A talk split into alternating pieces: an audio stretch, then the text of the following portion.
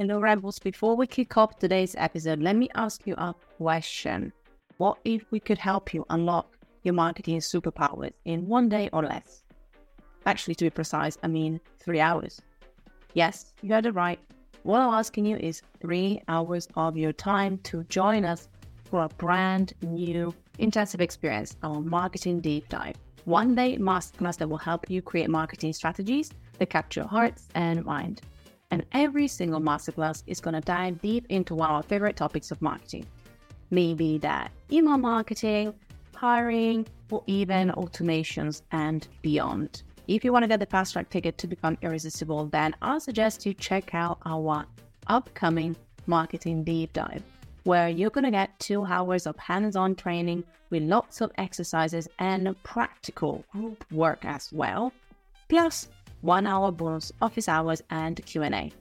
Oh, and we also have a personalized dashboard and bonus templates to help you apply what you learn in our three hours. And just to put a little bow on it, you also get a certificate of completion to show off wherever you fancy. If you'd like to find out what is coming up next and which one is our next marketing deep dive, all you have to do is go to amschool.click slash masterclass there you'll be able to find our schedule with our upcoming masterclass for you to join. On with today's show. Hello, Rebel. Are you still waiting to optimize the website of yours to bring all the best leads to your new or old online home? Well, I have something to help you do just that. Hostinger is changing the game with their managed WordPress hosting. It's like having a dedicated WordPress butler handling all the nitty gritty website business for you. Of course, I took Hostinger's Managed WordPress for a spin, and it's a game changer. It's fast, it's secure, and loaded with premium features, all without the premium price tag. They got your back with updates, backups, and top notch security, aka peace of mind. This is a performance powerhouse for your WordPress site. Lightning fast load times, rock solid uptime, and a user friendly control panel. Whether you're a WordPress newbie or a seasoned pro, Hostinger has you covered. Ready to elevate your WordPress experience? Zoom over to hostinger.com slash AMS and use the promo code AMS to snag 10% off and claim your free domain. Transform your WordPress journey today. On with today's class. What if I told you that personalization is less about variables and more about serving your audience the right way? Today, I'm joined by an amazing guest, Brennan Dunn, to talk to us about that. Hey Rebels, it's Fab here, your marketing BFF and head teacher at Alt Marketing School, a modern school teaching you how to market to hearts. Today, have we not got the guest teacher of dreams? And I say so because, yes, I'm gonna be fangirling because I've been a big fan of Brennan Dunn for a long time. Not only is the author of This Is Personal, his new book, he's also the founder of RightMessage and the creator of Create and Sell, one of my favorite newsletters. And what it does, it really helps businesses personalize their marketing in a powerful way. So, whether you are just getting started and dipping your toes in personalization, or you already have knowledge and you want to upscale and you want to even grow when it comes to your personalization journey and systems, we're going to give you lots of case studies, examples, and even a peek behind the scenes of some of the ways the brand itself uses personalization for its business. Are you ready to get started? May today's class begin.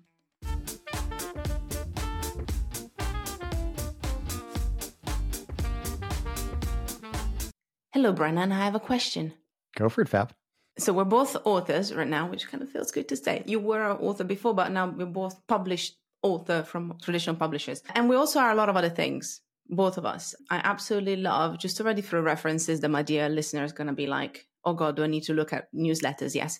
A reference to one of your newsletters you talk about having three businesses in one. So I think today there's going to be a lot of conversation about different strands of what you do. But on top of that, obviously, we're a lot of things. And so I was wondering, not now, but then, what did you want to do? What do you want to be when you were a child? Did you have a dream job, a dream career, or anything like that that stood out for you?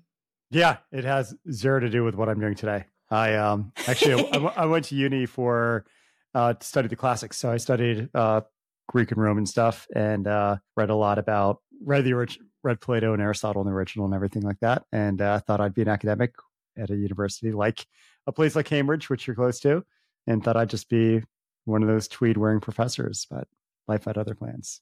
Do you think you got anything out of of the academic slash learning slash teaching? Again i know there's different areas of it. Background that you think still has translated in some of the stuff that you do today or nothing at all? Looking at lateral things you know? I think i got a lot because the the school i went to it was called a great book school. So everything there was no textbooks. It was all original sources and everything was discussion based so uh, going to class was you sitting around a table with 12 other people and discussing a piece of literature. And I think the needing to be critically needing to critically discuss a, a you know piece of text and having my entire university education based on that, I think actually helped a lot. I think um, it's it's it helped me with really understanding the why of most of the things I'm trying to do. Like, you know, what, why is this being done? What, what are we trying to achieve with this? And to be meta when it comes to marketing, I probably learn more from uh, writers like Plato than I have with most like direct marketer type people. So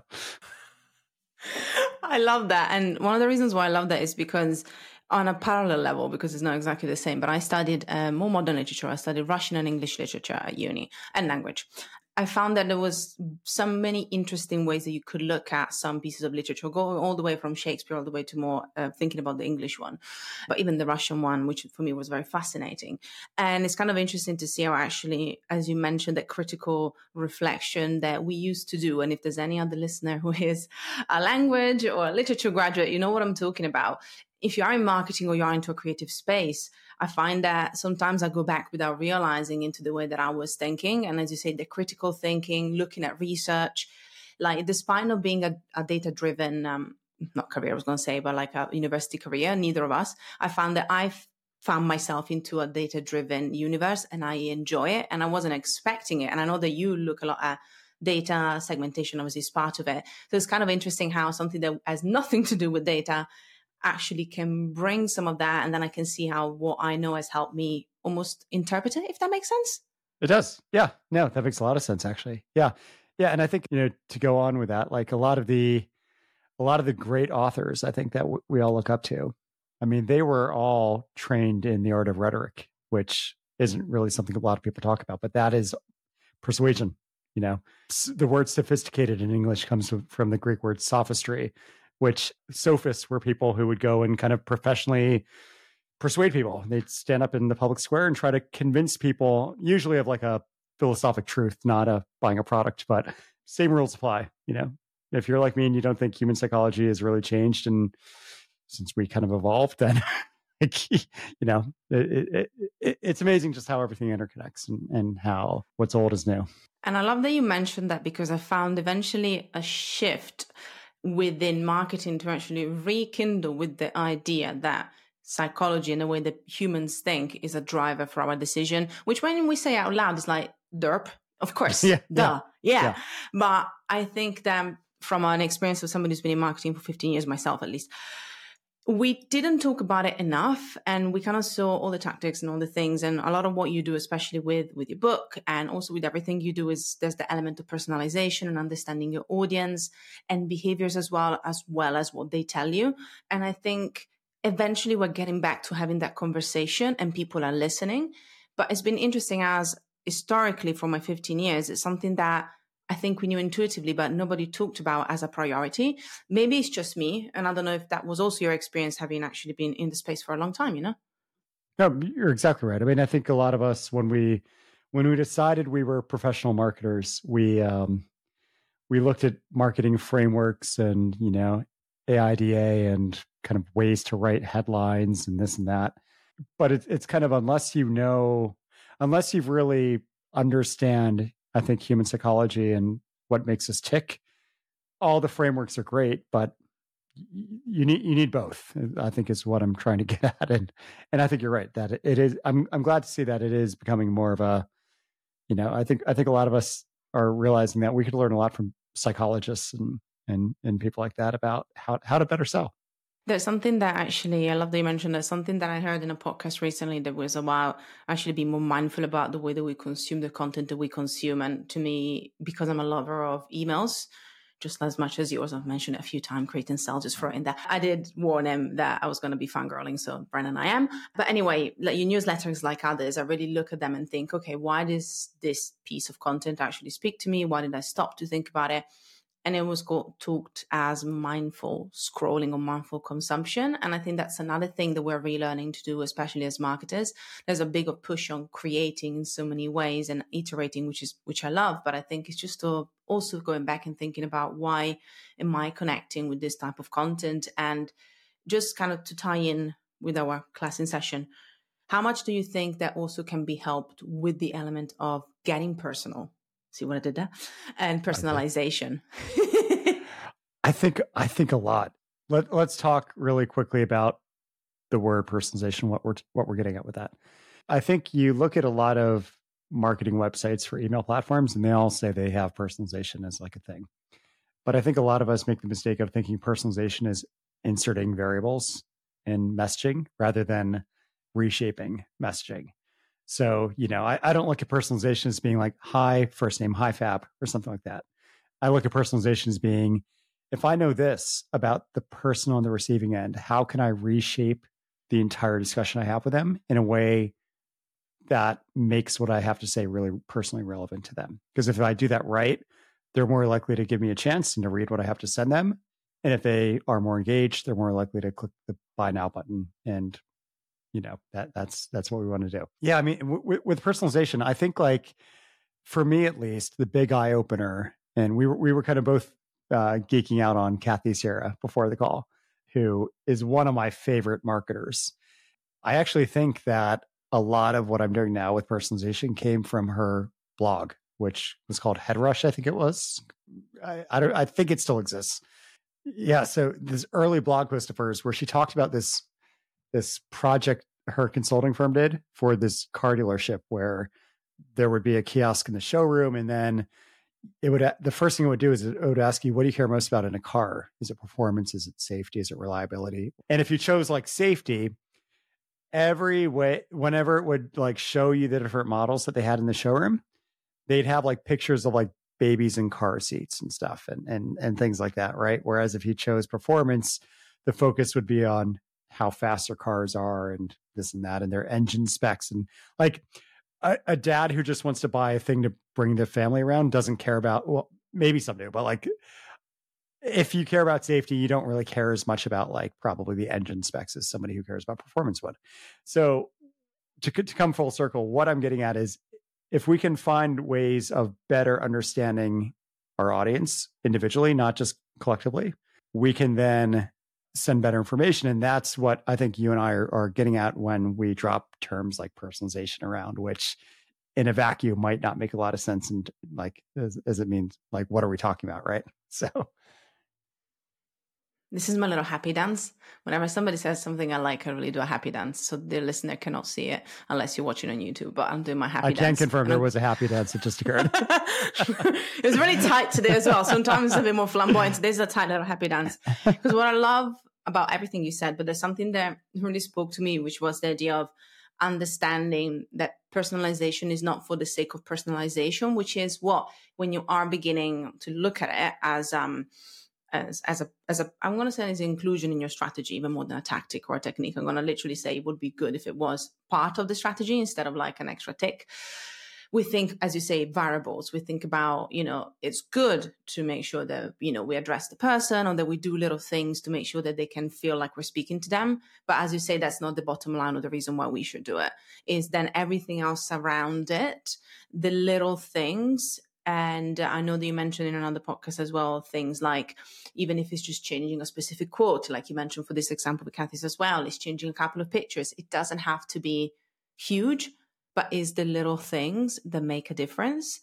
And I'm actually excited now to get personal again. Sorry, I'm not going to do it all the time. That's the name of your book. So I'm going to stop doing that. But I want to get into class in session and I'm going to ask you the first question because I think there will be something here that can start and kick off a bit more of a deeper dive into personalization, which is our first question from class in session, which is what is one thing that you can teach Brennan, our students, and dear listener, in one minute or less related to personalization? The one thing I'd recommend is let's say you have an audience of any sort, say email list. Find out, if you don't know this yet, find out why they follow you, why why they're listening to you. And this could be something as simple as sending an email to your list that says, "Hey, 2024 is around the corner. We're recording this in November, so 2024 is around the corner. We would love to know, or I'd love to know how I can best help you in the new year. Would you mind replying to this email in a sentence or two about what it is you need from me? Like, what what do you need me? If I could write the perfect newsletter for you, what would that need to be about? What do you want me to produce more content about next year? You do that, you're going to get a hopefully a good amount of responses, and that's the start of everything we're probably going to be talking about. Is if you can then take these raw responses, come up with a set of themes, and then start to think, how do I automatically say this person fits that profile, this person fits that profile, so that when I talk to them in the future at scale, I can say, hey, here's a interesting example that's going to resonate really strongly with you, but might not resonate at all with somebody else on my list. Well done for almost keeping it on time as well. You were really tight. I, I, was saying, well, I was, I was saying to you, like, usually we kind of see then people threading, and which is great into the excitement piece, but I like that you kept it tight. And I want to actually double down on that because once again, the fun girl comes out, but there's a reason. In our student community, we look at ideas and tactics and, um, and things and experiments, I like to call them as well, that other creators and other founders and other marketers have tried. And there's a couple of yours that came, came up and actually in the community. And one of the ones that I mentioned that I want to go back to because I think it ties with this, just to put it even more into practice, is something that you were doing, maybe you are still doing. But remember that you mentioned in one of the newsletters, which was again that kind of sorting and like light segmenting from the beginning when it comes to the welcome sequence that then led into some sort of yes still fresh emails but also some sequences or some emails that were more automated based on people's interests or, or behaviors or kind of what they were looking for and i think that's a really interesting breakdown it might be a bit advanced for some of the listeners but I think it's also an example of what can be done, especially if somebody's like, yes, guys, I know about personalization. I understand this. I want to also remind people that there are ways that it can also make your work easier and it's not just going to be an addition of time and resources because I know what my listener is thinking. Is thinking, oh God, this seems like I've more, more to homework. do right now. Yes. Yeah. You know? Yeah, and I, yeah. I love that. I don't know if you're still doing that as well. Is something that you still have set up or you kind of shift I am. it out? Yeah. Do you, do you want me to quickly explain how, how that yeah, all works? Yeah, yeah. Yeah. Okay, cool. When you go to one of my websites is createandsell.co. It's a twice weekly newsletter. And when you join the email list, instead of the thank you page saying go check your email, instead I show a very quick survey that is all multiple choice. So it's not fill out a form, it's just click the buttons like why did you join? Like what is the number one thing you want me to help you with? What email platform do you use and so on. It's a very simple survey. I get about 84, 85% of all new people who join completing that. And I make it very clear in the text surrounding the survey that first, it's going to take them maybe 15 seconds to complete. So it's not a lot of time. And second, if they can share this with me, I can send them better information that's more relevant to them. So I think by doing that, it makes people more willing to do the thing. So I get almost everyone, uh, or the overwhelming majority of people, complete that. And then what I do is I have a very short welcome sequence that's a series of emails that just kind of like introduces them to the email list, introduces them to me, and so on. But what I do is I, I pivot around three things. So in the survey, I find out what is it you need my help with right now? Is it, do you want help with building your audience? So growing your email list? Do you want help with automating how you do your email marketing? Or do you want help with turning more subscribers into customers? So those are the three kind of groups I put people in. So if you choose, like, say, automation, what I do is in the welcome emails, my focus on those emails, and you're right, it's not that I have like a ton of emails that I've writ- written. I just change things like the list of bullet points about what they're going to learn from me. You know, chose automation. They're going to get a few bullet points of like, here's how I plan on helping you better automate your email marketing. And then I'll mention like there will be a paragraph at the top that that is specific to my my experience and my expertise as somebody who's pretty decent now with email automation. So that's what I've done is I've made it so the welcome sequence itself changes slightly depending on what your focus on or is. But the big thing that is what you were getting at is I've been writing for three and a half years uh, for that newsletter now. So I have a lot of, and that's been weekly. So I have like 150 pieces of content that if you join today that I've already sent out that you probably would never see. So what I've done is I've gone through and I've got a big Google Doc and listed every piece of content that I've sent. And then I just started grouping it into which one makes sense for automation email, like which one's about automation, which one's about audience growth, which one's about sales. So those are the three kind of groupings that I did. And then I organ or prioritize them in a way that my best stuff ever about audience, like if you're on the audience section or the audience group, um, I would sort it so that the best audience stuff I've ever sent is at the top. Likewise for sales, the best emails I've ever, ever sent about sales are at the top, and so on. So what happens is, is if you join my list today, and your focus is on audience growth, you get the welcome sequence that's very focused on audience growth and how I plan on helping you. And then for the next four or five months, every Tuesday, you're going to get an email from me about audience growth. On Thursdays, you're going to get another email from me, but that's my live email. So you get two emails from me a week.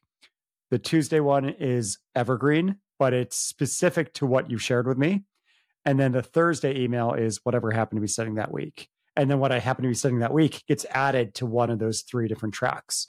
So that's basically what I've done is I've made it so I can, if push came to shove, I wouldn't need to write an email in a given week. And most people would then get that Tuesday email but I try to make it so every Thursday, rain or shine, I do send an email. Yeah, it just allows me to have a twice weekly newsletter, but really with the effort of only sending emails out once a week. And people love it because they're getting, again, if their focus is on audience growth, it's like, hey, they're getting an email every single week from me about audience growth. And yeah, it ended up being pretty straightforward to architect and set it all up in ConvertKit. But I think it, I, I've heard from people that it's, they appreciate the fact that I individually profiled what are they struggling with, and then I'm sending them relevant content about that. So much goodness. I'm going to highlight a few things and then I'm going to get back to a couple of points. I want to highlight a couple of things that you mentioned because there was a lot and I think at different levels. One of the things that I really love was the idea of the nurturing piece because obviously realistically speaking I mean, you could potentially with the amount of emails that you have, but you know, we can, we probably wouldn't be able to architect six years worth of these Tuesday emails. But even just the fact that for the first four or five months, people have on top of that fresh email, they have an extra email that is very much tailored to them. I think really helps with the nurturing stage because once again, I find that there's a bit of time dysmorphia sometimes. We forget that just because people get one weekly email from us, it doesn't mean that we might build the trust for the specific problem they have, that pain point. So you actually having just an email for the pain point every single week for 12, 16 weeks, I think it's so powerful. So just wanted to highlight that. And then again, dear loyal listener, you're going to laugh. Systems, yay. So, uh, any students from our um, email marketing lab, whether they're our community, uh, all access pass, or just students, will know that within the system that we help you set up, there is um, a backlog of your emails. And I really encourage, and I know it sounds like doubling the work, but it's similar to what you do, especially if you put a lot of time and effort and they are very conversational emails. We encourage in Notion in this case, but you can use Google as well to just put that copy there because you don't know when you're going to need it. And if you categorize it like Brennan does, whether you do it because one of our students and you use, you know, our lab and what we built for you, or you just do it on your own, I think is actually a very undertapped backlog of content that people don't think about enough. We talk about blog posts a lot, maybe social content, but we don't think about our emails. And it's great that they live in places like ConvertKit. And I love ConvertKit, like you do but god damn it, the archive is a mess. So if I have to look out to find out, a little shout yeah. out, but also a little no, it's going to be a nightmare. We've used it as well for years and we send lots of emails. I'll be like, where am I going to find that specific email on that topic? So just wanted to know these two things that, first of all, I love the nurturing piece and the backlog. Like, again, there was a happy dance internally this time for the systems. And then I have a question slash note. I could go down so many so many places. Like we could chat for six hours. At some point, somebody will be bored, but I will keep talking about these things. Emails and personalization. I, I'm, I'm here. I'm, I'm, I'm here forever. Anyway, we talked about that welcome email slash sorry the post welcome section and page which I've I imagine you still do with RightMessage, which is one of your companies. So maybe you can talk us a bit about that form as well, because if people don't know you that well, I think it's good to mention that as one of the things that you do. But I was wondering, would you say that actually you said there's 85% to 84% a likelihood they're going to answer that form? And then you give us another tactic a bit earlier or tip about doing this with your existing audience as well. Let's say one of our dear listeners is like, this is a great idea to actually segment my people better, but I'm afraid that if I want to segment the people already have in my list, if I'm going to send it this form or this survey, it's just not going to happen. They're not going to do it because I'm asking them to do something or to do too much. So if somebody was like, is it actually worth a while for me to do something like this with my current audience or should I just worry about the new subscribers? What would you say to them? I hope it makes sense as that question. I was trying to put myself, you know, into there. No, it makes perfect sense. So ultimately, you're going to have you have two, unless you're starting out from scratch. You've got your existing list, and then you have your new people joining every day. So if today you set up your thank you page to segment people, excellent. You're going to start getting a, a good chunk of people segmented. But you're right. What about the people already there?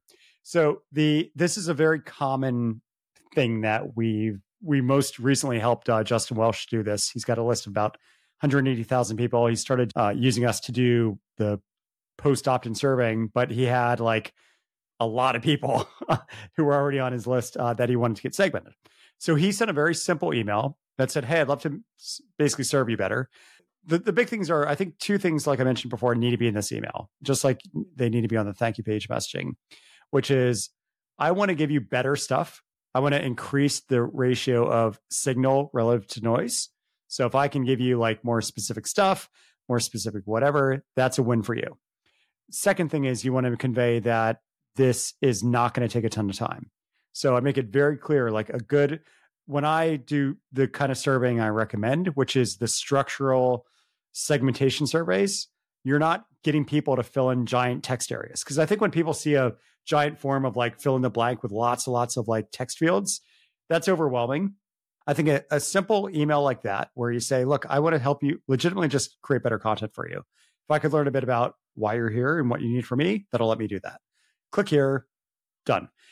Ideally, what you want to be doing too is you want to make it so there's very little friction. So, one thing you mentioned, right message, that's my tool. One thing that we've built into the product itself is I hate it when I click from an email to a survey and I need to type in my email address again. I know it's stupid, but I just don't like I'm like, you know my email, you just emailed me. One thing that we always do and we we recommend people do is find a way to pass along that email address to the uh, to the survey page, and then you can then attach what they share with you to you know to their contact record. That's kind of the the thing you can do where it's just a simple broadcast email. You can send a few. You can send one, and then like a week or two later, send it again. Your the, the problem is always going to be the response rates are always going to be so much lower than you would on post opt-in. Usually it's like 20, 30% if you're lucky. so it is a bit of an uphill battle, but you can also like include in your new usual newsletters, like have a conditional like thing included that says if they're if they haven't done the survey yet, have a hey, I'd love to find out more about you. Click here and just keep doing that in every newsletter until they do it, and then that goes away. But yeah, I mean, there, there's a lot of things you can do. Obviously, nothing is like when they just said you may email me. Here's my email address. Click submit then they're a lot more willing at that point to do something like, great, I can email you. I want to send you a better email. What should I send you? They're a lot more likely to do that than they would if you're just randomly sending them an email, um, you know, months down the road or something like that. So I think that that's that's what most people are doing is they're doing some combination of you get the new subscriber survey up, but then you re you probably use the same survey, but you just phrase it differently uh, for an existing subscriber and then you just send a few broadcasts uh, to your email list trying to get them to do it and then you you do soft mentions in your in your newsletters until they actually complete the survey by the way, I am obsessed with the conditional element of just kind of adding it in. Uh, you can do that with conditional tags on different places. Again, we're uh, ConvertKit buddies, so I guess that's kind of where also my head went. But other other a lot of other great email platforms allow you to do that. And I think is if you are a bit more advanced and you feel a bit more confident what we're talking about, that's definitely something worth exploring. And we do that just to give uh, our listener an example as well. We do it with our certification. When it's up, we like to have a bit of a more of a bigger banner uh, within our normal newsletter. But I'm also like, our current graduates will not mind that. But I'm like, if they don't see it, it's not the end of the world. It's probably better. It's, it's nicer. It's neater. So having a conditional block in this case, that is this, let's say, banner that is not there if they have a specific tag. That's how it works, at least on an easier level in ConvertKit. That's the easiest way to do in ConvertKit, if they have a tag or if they don't. So I love that. I have one follow up question, and then I promise I'll get to the second question, everybody. um, I know, right? But I just know that we don't talk about personalization enough, and having you here, it's a great opportunity. And the other question is preambled by just me explaining how we do segmenting just to give especially the listeners that have been listening for a while an idea of the behind the scenes on our side. There's different things that we do different tags and segments we create. My favorite for example to be very honest is based on the fact that we're a school and we don't and we welcome all different types of marketers. It can be a positive and an injury in the way that is very specific on the values the vibe the energy and the goal of our marketers. They're very specific people in that respect but they end up being different type of marketers. We just can't fight it. So that's how we niche down. And so my favorite way to segment, which we are can be better at, but we are better than what we used to be, is basically who they are, because based on who they are, their goals and their needs are going to be different and the products that we serve are different. So again, any listener that is part of our crew might have seen things like, are you a freelancer? Are you an agency owner? Are you a creator? New marketers as well came up. And I think it goes back to my question now is something that we learned by giving an option for other. And that's what came up. So we're like, oh, we're missing this one. Let's add it. So that's how we segment as the, the main kind of type behavioral segmentation that there are many others, but I think there's a very foundational one for us. If we get to know that at the beginning, it really helps us making things more personalized. What would be maybe one or two more examples just for people that are starting out and they're like, why should I segment? Should I do demographics? Should I do location? I think there's so many more powerful ways that we can do that based on our needs. So if you have any one or two ideas, I think that would be great just to add more to that. Yeah. So you have like the traditional demographic slash firmographic segmentation stuff that I think a lot of people I would look at it as like the boardroom segmentation. So you're gonna you're gonna show your investors a little chart that says 32% of people are in the UK 18% are in the US, you know, that kind of thing, right? And that would be like stuff like age range, gender identity, that, that kind of stuff, right? Like that's that's stuff that usually doesn't actually probably affect anything we're doing. Like, would you actually send people who are 20 different content about marketing than people who are 40? Like, probably not. So I don't actually, I'm not a huge fan of that kind of segmentation. The, the thing that I really like to focus on is two things. So, why are you here? And who are you? And the who is going to change. And like a B2B sense, it would be industry or what's your job role or, you know, how, at what stage is your company at? In your case, it's like, are you a freelance marketer? Are you in house? Are you working with an agency? Um, you know, that that's kind of the who thing, right? And then you can drill deeper into that too. Like, let's say you find out that they are, in house like well are they looking to go out on their own? Are they looking to maybe switch to a different company? Let's say they're solo like they're they're marketing their own business. I don't know. I, I assume you capture that somehow too. Then you could try, probably drill further and, and find out like well is the issue that like they have a bit of a leaky bucket that they have like people coming to their website but no one's buying or joining their email list or whatever else? Like try to capture information about okay so know a bit about like your your situation but okay you're a freelance marketer so what what's the issue? Like why are you checking out alt marketing school right? Like and and dig deeper into that and then you could also capture I, I love capturing data about what have they tried so far? So in your case it would be like how are you currently learning how to like do marketing better? Like what are, what have you done? And and and try to capture as succinctly, succinctly as possible what is it they've they've tried and, and already done and so on. Yeah, I mean, ultimately, like my end goal is I just want to get data that I can actually use to make their experience better. So it's not about the boardroom charts. It's about what can I learn about somebody that will make make it so I can send them better examples. So, for example, I want to give two quick examples real quick because these are kind of top of mind. So, two people we've been working with uh, one is Justin Welsh, helps people who want to be solopreneurs. And then there's another called Dan Go who helps people with fitness. So with Dan, uh, you know how I mentioned the whole like gender thing not usually be mattering? He, it matters for him because why it matters for him is that if you say you're a woman, you're probably not going to want to see a bunch of like fitness case studies about a bunch of dudes, right? Like, like you want to see people who are like you, who, you know, this course has been able to help. Likewise, if you're older, if you see all the example case studies are all people in their 20s, you might be thinking, oh, maybe this doesn't help me. So for something like that, he's capturing gender, age, range, like goal, lose weight, gain muscle. Do you travel a lot for work? You know, that kind of information. He's able to then give them very specific onboarding. So when you join his list, if you travel a lot for work, you've got a family, you're a woman, you want to build muscle, and you're he finds out why, like, and you want to do it for body confidence reasons. What happens is your welcome sequence is very styled into that, where it's about like, hey, I can help you. I know you're on the road a lot. So even if you don't have access to the best gyms, what I'm going to be sharing with you can still really help you. Whereas if you didn't ever travel, you wouldn't see that messaging. And that's worked really, really well for him. And it's worked so well that not only is his engagement rate significantly higher, but in his newsletter, he's linking to the, the course in every newsletter. And the description, the call to action description changes depending on what those different data points I just um, mentioned that we're collecting. And there's actually 3,385 ways of describing his course, which it seems crazy. But when you think of like, we're just changing like the first few words to be based on this and the next few words be based on that. And it all makes a nice few like paragraph description. That's led to a 26% increase in overall engagement and sales, which is a big deal for him.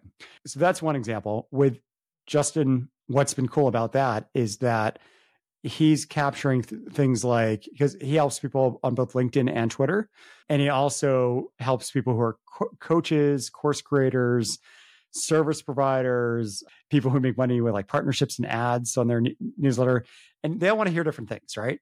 When people join his list, he's asking them like, "How do you make money? Are you more focused on audience growth or monetization?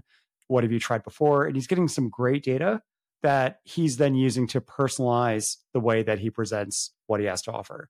And yeah, it, it's just, it's one of these things like, I think when it comes to the questions you want to ask, everything I just mentioned is there's no one right set of questions to ask. But ultimately, like my rule of thumb is you need to be simple questions. You can't have like, what would you do to solve world peace or, to, you know, to, to or, or whatever. And then you have like, 30 options that are each like each answer is like a three sentences long. That's just that's overwhelming and no one's going to answer that. But if you can have short and punchy things, like you might even want to experiment with alt marketing school to have like you mentioned freelancer, in-house, uh, agency, all that kind of stuff. The more you can have, do you work for yourself or do you work for somebody else? Myself. Do you I work for somebody else. Cool. You work for somebody else? Are you at an agency? Are you at an in-house product team? You know, whatever, where it's very almost like conversational rather than it being a proper structured thing where it's just more of a think of it like a chat bot, but it's more of a survey type thing. Those tend to have really good engagement rates. I like surveys that I could I could complete after night at the pub. like I, if if I were to come home after a night of drinking, I should still be able to understand and complete the survey.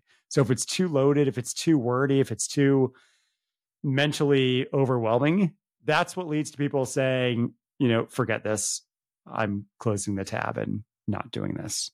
We've seen this time and time again across our entire customer base. At RightMessage, we're sitting on 13 million survey uh, responses that we've analyzed heavily. And the common thing is short, punchy questions with very easy to answer answers and questions that are not probing, like, you know, how much money do you make or something like that, but are instead focused on them and, and how you're then able to help. It's kind of a thread that I see within the conversation all about how can I better serve you? And that's kind of what really speaks to me. And I think when you think about questions that way, first of all, it's also gold mine when it comes to any type of market research survey that people do, because whenever we talk to our students, especially in our certification, we talk about audience personas and within that market research is a big part of it and i can see that they're, they're a bit skeptical or and they feel like surveys can feel very overwhelming for them even just to create and as a result of that as you say all the things that work I see that they struggle to do that, like keeping it simple, keeping it concise. But I love the idea as well of making it a flow, which if anybody has experienced or seen RightMessage, that's how you do it. You know, one then will lead conditionally to the others. And I think even if you do that with a more uh, static survey or like just like a normal survey, instead of having just random questions all plonked into one place, if they follow a flow, as you say, it feels more like naturally we'll go into the next step. And I don't know, I think we're not prodded to think about it unless we have a tool like RightMessage that would you know, allow us to create that conditional journey, which I love. Now I'm going to get into the second question, by the way. Just about um, after we extracted all of this amazing knowledge from you. And by the way, thank you for a couple of tips that I'm going to also take on for the school. Appreciate that. About a framework or a tactic or something that you have learned from somebody else that really stood out for you. What would that be? Yeah. So we already talked about Kathy Sierra which is like a mark. She's a marketing hero of mine. She's incredible, and I, without getting too deep into her stuff, like it's horrible what happened to her with like online trolls and stuff like that. And I miss seeing her as a voice on the internet. But anyway, one of the um one of the things from her that's stuck out with me from I mean she she probably wrote this 15 years ago on her blog. She was blogging way back before I think a lot of us were uh, even reading blogs or anything like that the thing she she wrote it was a, I forgot the article, but it was a comparison of like old marketing w- with new marketing, and the old marketing was if we outspend we win, whereas the new marketing is if we outteach we win. And I know that stuff like if you if you follow like Seth Godin or whatever, we all know this. Like we've all heard a lot of this. That was so like because I, I always think like, am I even with my own newsletter, I'm like, is is what I'm sending too dense, too teachy? To should I be doing more like sizzly, salesy stuff that like is like a really compelling st- story? And if you actually want to learn something, you got to buy my thing. But I've seen time and time again, both for myself and with a lot of my friends who do this kind of thing, the more I give away, the better it is for everyone involved, including myself. I don't know if that's a framework per se, but I think when you really think about like the old model of like dazzle and like, oh, you can have the Lamborghini and the giant mansion, but buy my thing. I'm very against that. I'm very against kind of the internet marketing way of doing things. And I think one one concern I had when I started doing like selling my own courses and products online was am I am I an internet marketer? Am I doing all of that stuff I hate?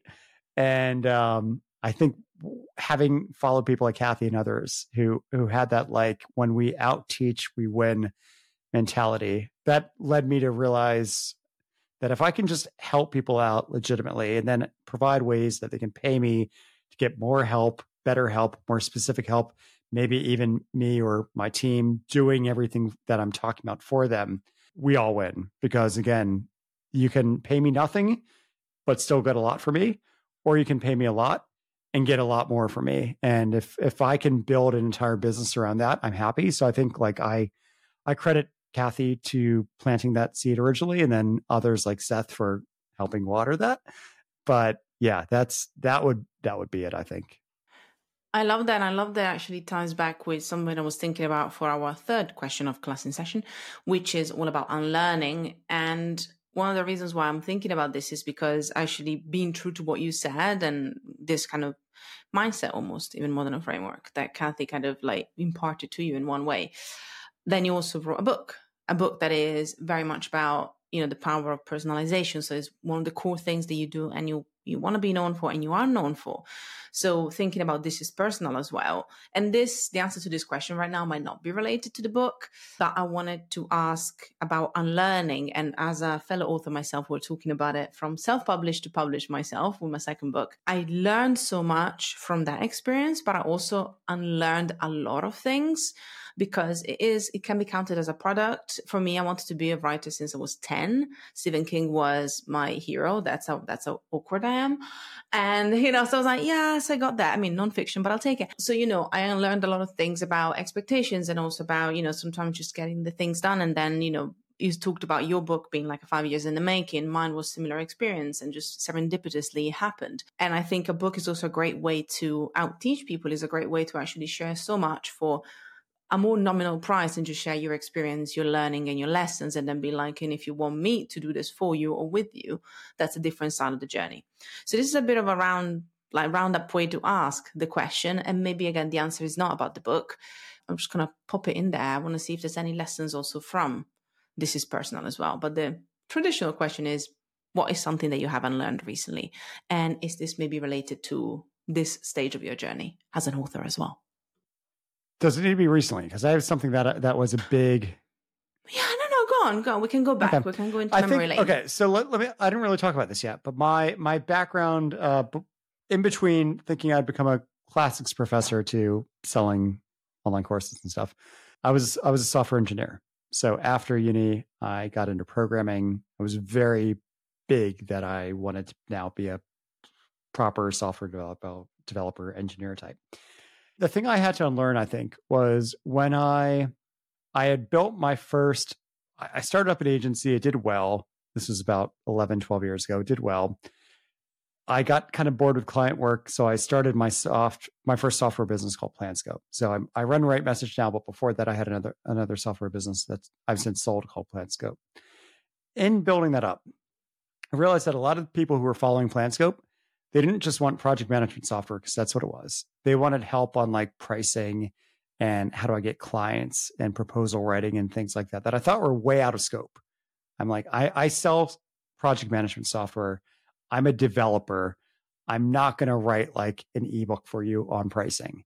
But I was so fixated on the medium or the method that I, I really internally struggled against going out of what I consider to be out of scope. Like, I'm a software company. I don't do this. I'm a software company. I don't do that. So I think the thing that I've gotten, I've had to unlearn is that I, I no longer primarily identify with the medium of what I sell with, with the RightMessage. Even this is a recent thing with the RightMessage we're a software business we always had so many people who would do a demo and they'd see the product and they'd be like this is really cool i could see us using it but we don't have the time or we'll come back to it or or we've got a, a few other things we need to work on before we're ready for it. And i would close that conversation by saying cool. We'll be here when you need us right? And then i started to think a few months back like well what if we just said like what if we do it all for you? What if i just provide an agency behind the product? Because some people they want the outcome but they don't want to learn software. They don't want to figure out how it works and try it and all that kind of stuff. But i was so again once again i was so convinced that i'm a software company. Like software companies don't do that or at least i thought. And i think like the big thing that i try to convey to others is if you're a course creator let's say don't just focus about don't get so obsessed about your course eh, or your courses. Some people want the outcome and they might want to throw money at you to get that outcome. Some people want a, want a different, maybe a different like done with you method, like a group workshop type thing or something where it's like a, and we've seen that with the cohort courses that have been coming up, especially since COVID.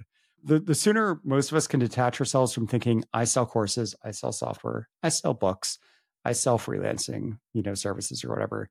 And the more we can think kind of full spectrum about some people want to do it yourself, some people want done for you, some people want done with you, the better, because you're able to then cater to a lot of different types of people who might, for whatever reason, be more of a I want to try it on my own versus I just want to throw money at the problem and have it go away. Yeah, that's something I, have had to unlearn kind of recently. That's something I unlearned a decade ago for another in another context, and that's something I still constantly struggle with, which is the the framing of what it is I'm selling and getting too focused on the product itself. I think is really interesting. And I like that you share that because it speaks to how we have evolved as well in the way that we realized that we could have gone two different ways. We could have been obviously just the school, or we can understand who do we want to be known for as myself and as the school. And we had a similar experience to yours very recently in this year where a lot of people came to me and were like, listen, I love the idea of the type of marketing you're teaching, but I ain't got time to learn it. I, I ain't got time to been thinking about it. Can you do it for me?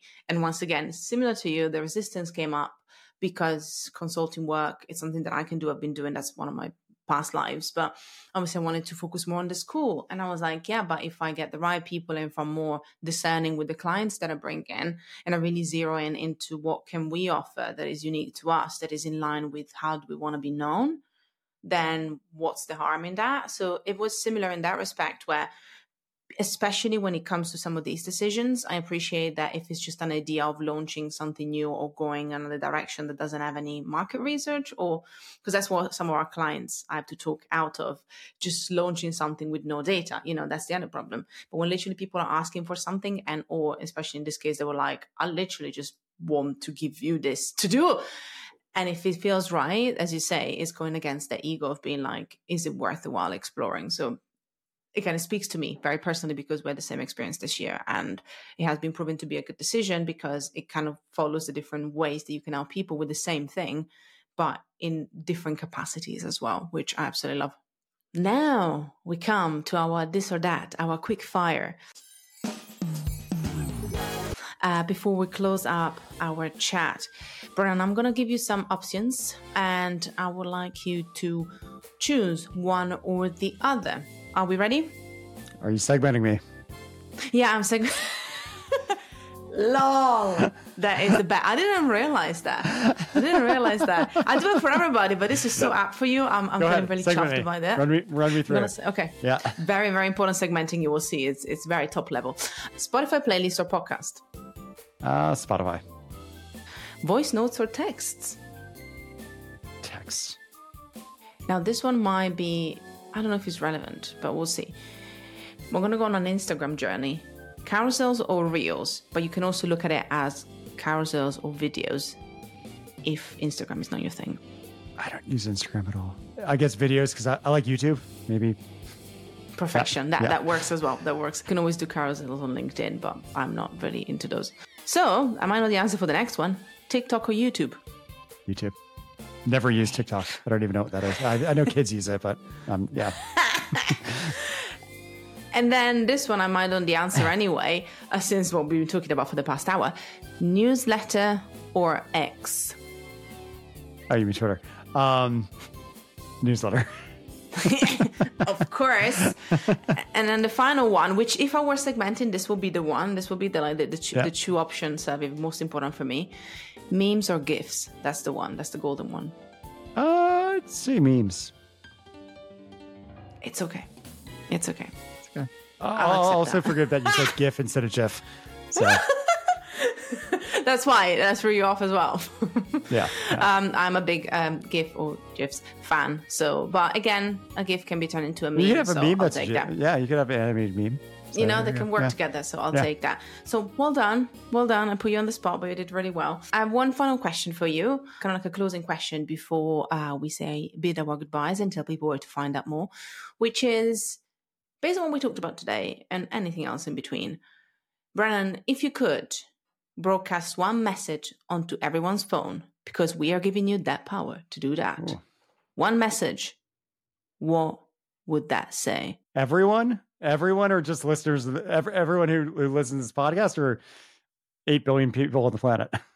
8 billion people in the planet. Wow. give them the right message. See what i did there?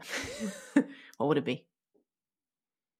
Be kind. I don't know. I mean that sounds trite but like i don't know. Like i, have I like no idea that. what i'd say to everyone on the planet.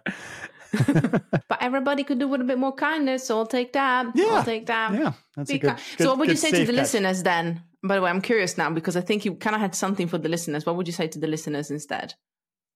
I'd say uh, if you're a marketer and you're like me and you've sold things in person to people, but you're also like me and you've done online marketing where you've got like broadcast style things, try to find the middle ground. Whereas I don't know what it would be in, I know it in Latin it would be the media vita. I don't or via. I don't know what that is in modern Italian, but like the the middle ground between low touch sales like online broadcast marketing and high touch individual one on one sales. If you can find that middle ground, you'll connect better with people, and you'll get a lot of the same benefits you would get from a one on one discussion, but at scale.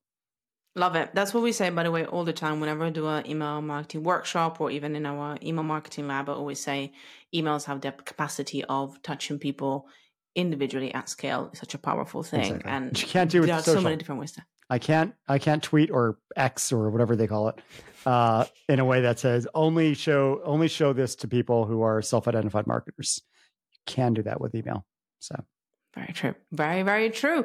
Brennan, thank you so much again. I feel like I literally crawled you. So thank you so, so much for being here with us today. Of course. Thanks for having me, Fab. Yeah. If people want to find out more about you and they don't know what will be the next steps, what would be a couple of next steps you would direct them to? Start with Create and Sell, which is my newsletter. That's createandsell.co. If you want to check out the book, I'd love for you to check out the book. Uh, that's at thisispersonalbook.com, which is, then just links to like Amazon and all the places you can buy it. Or you can find me probably on Twitter or X, uh, just Brennan Dunn, B R E N N A N D U N N. Thank you so, so much again. Thank you so much to listener. As always, Brennan mentioned that too, but be kind to yourself and others. And remember, true marketing speaks to hearts, not just minds. And until next time, class dismissed.